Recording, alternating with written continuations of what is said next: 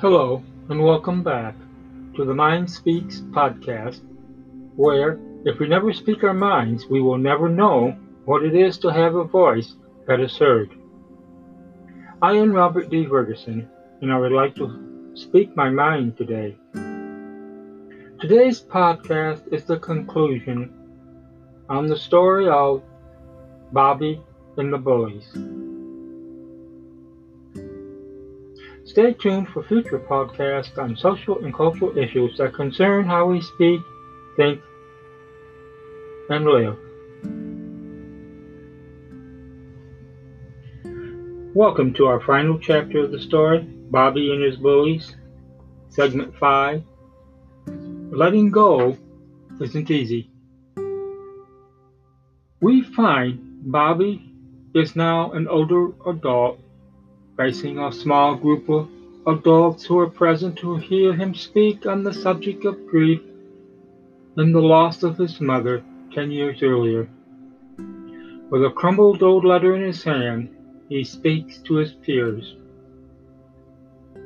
I would like to thank you for inviting me here today to share my grief with you in this letter. It was ten years ago when my mother passed, but today I mourn her publicly for the first time since her passing. I wrote this letter to her while I sat in a tent, homeless, at a cat ground just months after her death. I was trying to kill myself with over the counter drugs. My state of mind was fogged as raging storms outside and inside of me. The weather outside was terrible and threatening, but the storm inside me was dire and deadly. I wanted to die. Then the storm broke, and something in me broke as well. It is hard letting go of all the hurt you have bottled up in you and the guilt I have kept within me all these years. When that storm ended, I wrote this letter to her. It is not easy letting go a loved one, to let you go and rest in peace. It was not easy for me, for you see, she left before I could enjoy the closeness we had so stubbornly earned in our later years as mother and adult son. Oh, it was not easy reliving the hurt and the wrong I felt she had done me as a youth. I was not an easy child to raise, you see. I had my difficulties, and she had sacrificed much to raise me and my brothers as a single parent after 14 years of marriage. I know this now. It wasn't until much later in my adult life did I come to understand what those sacrifices were for you, Mother. You came to understand my pain and the hurt I felt about my childhood and how the bullies in my life impacted that childhood in my adult life. As adults, we came closer to each other, forgiving our hearts and feelings toward each other. You realize that you may not have done the right things for me in the way you raised me. But I came to understand your difficulties later in the raising of a child with so many problems. You too had your dreams, I learned, your aspirations, your goals in life. I learned that you wanted to become a, a veterinarian. And before you met my father, you were enrolled in a university to do just that. Then your mother died suddenly and your own life was tossed upside down. You married my father during your grief over my grandmother's death. You quit college to raise a family. You gave up your horses and memories as a blue ribbon winning equestrian as a young girl and teen. Then I was born premature, a twin, the sickly of the two, I spent most of my first years in and out of the hospital for serious surgeries one thing or another. By the time I started my schooling, I had a rather large chip on my shoulders and a poor outlook on life. Though I was physically impaired, and the doctors told you that I was only that I was also, excuse me, I was also mentally handicapped, and it would be best that I was institutionalized. That's the right thing for you and me as an infant and everyone else. This was in 1951. Mother, you refused to give me up. I didn't know this until many years later. Despite my views on life and how I saw how you treated me, Mother, you never gave up on me. I am sure you were tempted many times in my childhood and in my teens. Though I have many times given up on myself, trying to kill myself for the first time when I was 15 years old and failed, and the many times as an adult. You never knew about that first time. I never told you until later in my adult life. Now it seems it is too late to mend the few divides left between us, those yet to overcome. But I know that you are at rest. We have made our peace between us. You saw that I finished high school and saw me go through many years of depression and suicide attempts in and out of jail for minor offenses. Yet you stood by me, though I may not have felt it at the time. And when my life was turning around and I was finally growing up, you were there to make it very clear that I was finally maturing. And your respect for me was growing. You saw me through a bad marriage and when I asked you why you let me get married, when you knew it was a mistake for me, you clearly stated you had to learn your mistake, for it matured you. Anyways, if I tried to convince you it was a mistake, you would have done it anyways. You allowed me to make my mistakes in life, and you had hope and faith that I would learn from them Oh, I wish it was true for all of my mistakes. But you were there for me when I needed you, even if it was long distance in those later years. Letting go isn't easy. It's time I let go a loved one. Isn't that what love is all about? I wrote this letter, packed up my tent, and belongings in my car, letting the go the past once and for all. When my mother passed, it was a, during a difficult period in my life again. After one failed marriage, I was entering into another relationship that was troubling and coming to an angry end. I called the marriage plans off. Then I got the news mother was dying. 62 years old and on life support after a long illness with a weak heart. Mother had kept a lifelong secret that she had a heart murmur due to a childhood illness. When she died, her oldest brother pointed out all the blame was on me she lost her will to live because of all the problems in my life since my birth right up to her death. He walked away as I was stunned and in shock to hear his condemnation. So I moaned silently my mother, passing in guilt for many years.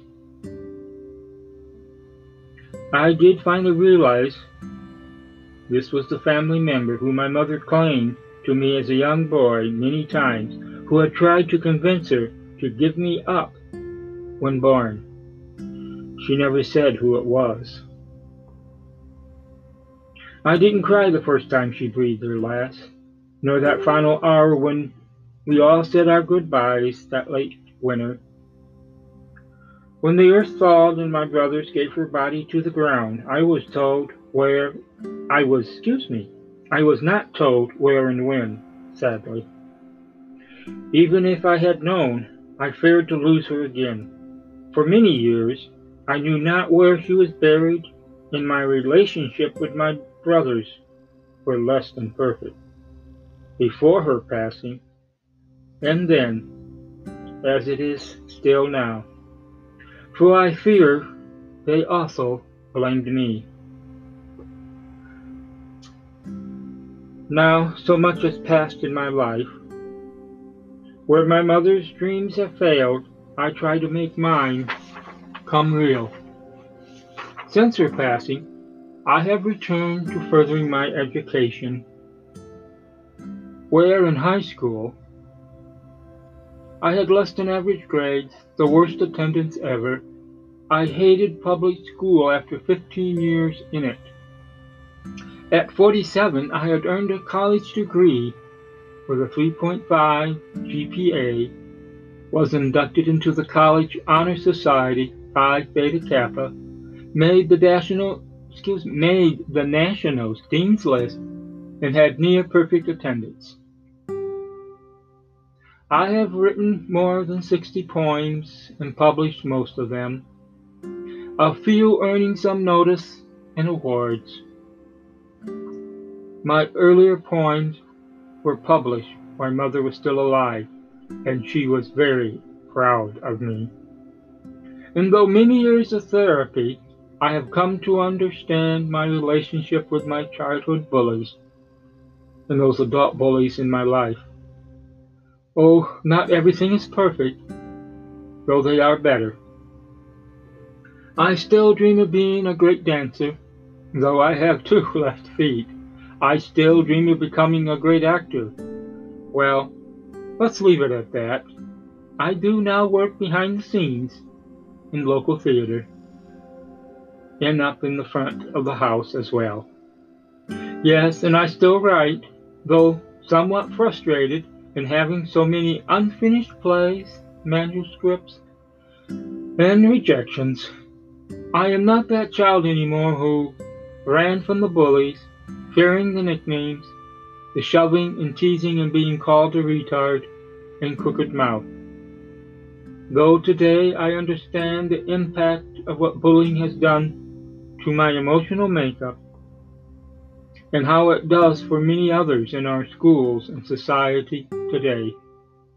I have come to hate the bullying, not the bullies, for they too suffer as much of the same impact their bullying have on their victims. There are many days when I still need my mother to stand by me, letting me to fail or succeed. I know she is looking down from heaven with that stern look of hers, and she says, It's okay, son, to mourn your mother. Now get on with your life and show me that you can fulfill those dreams of yours. I am sorry I ever told you to get your head out of the clouds and stop dreaming. Just remember, I'm in your corner and always will be. For up here in heaven, I have someone helping me carry your burdens. So don't look back, forget the past, and look ahead, son. For that is where you will find your peace. Letting go isn't easy, son. It never is. But growing up is not what life taught you. I will always be here for you. My father passed a few years before mother passed. I miss him too, though he wasn't the father I would have liked, but I loved him anyways. He did do right by his second family. Today I am letting go a loved one, so that I, so that I may live. Well, maybe just once in my life I need to get my head out of the clouds. Letting go isn't easy. It never is but one must try and strive to make a better future for themselves.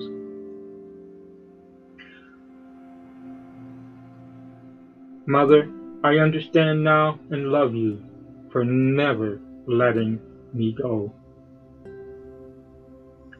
Thank you for listening to Bobby and the Bullies. I am Robert G. Ferguson, and this is and was my story. At nearly 69 now, I still struggle and still have my dreams, and yes, my head is still in the clouds. I have survived three heart attacks in later years, the second being open heart surgery with five bypasses. I am diabetic and deal with depression, anxiety, and emotional issues that have been the results of the impact of my bullying in my life. It has been 27 years since I last tried to kill myself, just months after my mother's death. I have lost a brother since and still struggle to find some common, common ground with my twin after many decades of being estranged between us. What may have happened in our youth, on my part, is forgiven, as I understand why my siblings often didn't encourage and support me emotionally during my childhood and adult life. Unfortunately, the elder brother of my mother, my uncle, now in his 90s, if he is still with us. The last time I saw him at my brother's funeral, he was still bitter towards me. I can only ask God to heal his heart, and I shall leave it at that. In closing, I would encourage you to read an early podcast on Anchor, my first inaugural podcast, where I addressed the impact of bullying on its victims. It is a prequel, I suppose, to the story. I encourage all who listen to this podcast, Bobby and the Bullies, to share the story with others, for it has a message that needs telling in today's troubling times when bullying is reaching an academic level and its victims are dying. This is a story for both the victims and the bullies. It is a story of encouragement. It is a story of hurt. It is a story of loss, a story of frustration, but most of all, it is a story of hope. The kind of hope we all need in life to move on. Yes, letting go isn't easy, but sometimes we have to let go of our past and let the scars heal so that we can be a better person, so that we can send a message to those who are impacted by bullying in this society. Thank you for listening to my podcast, and may God bless.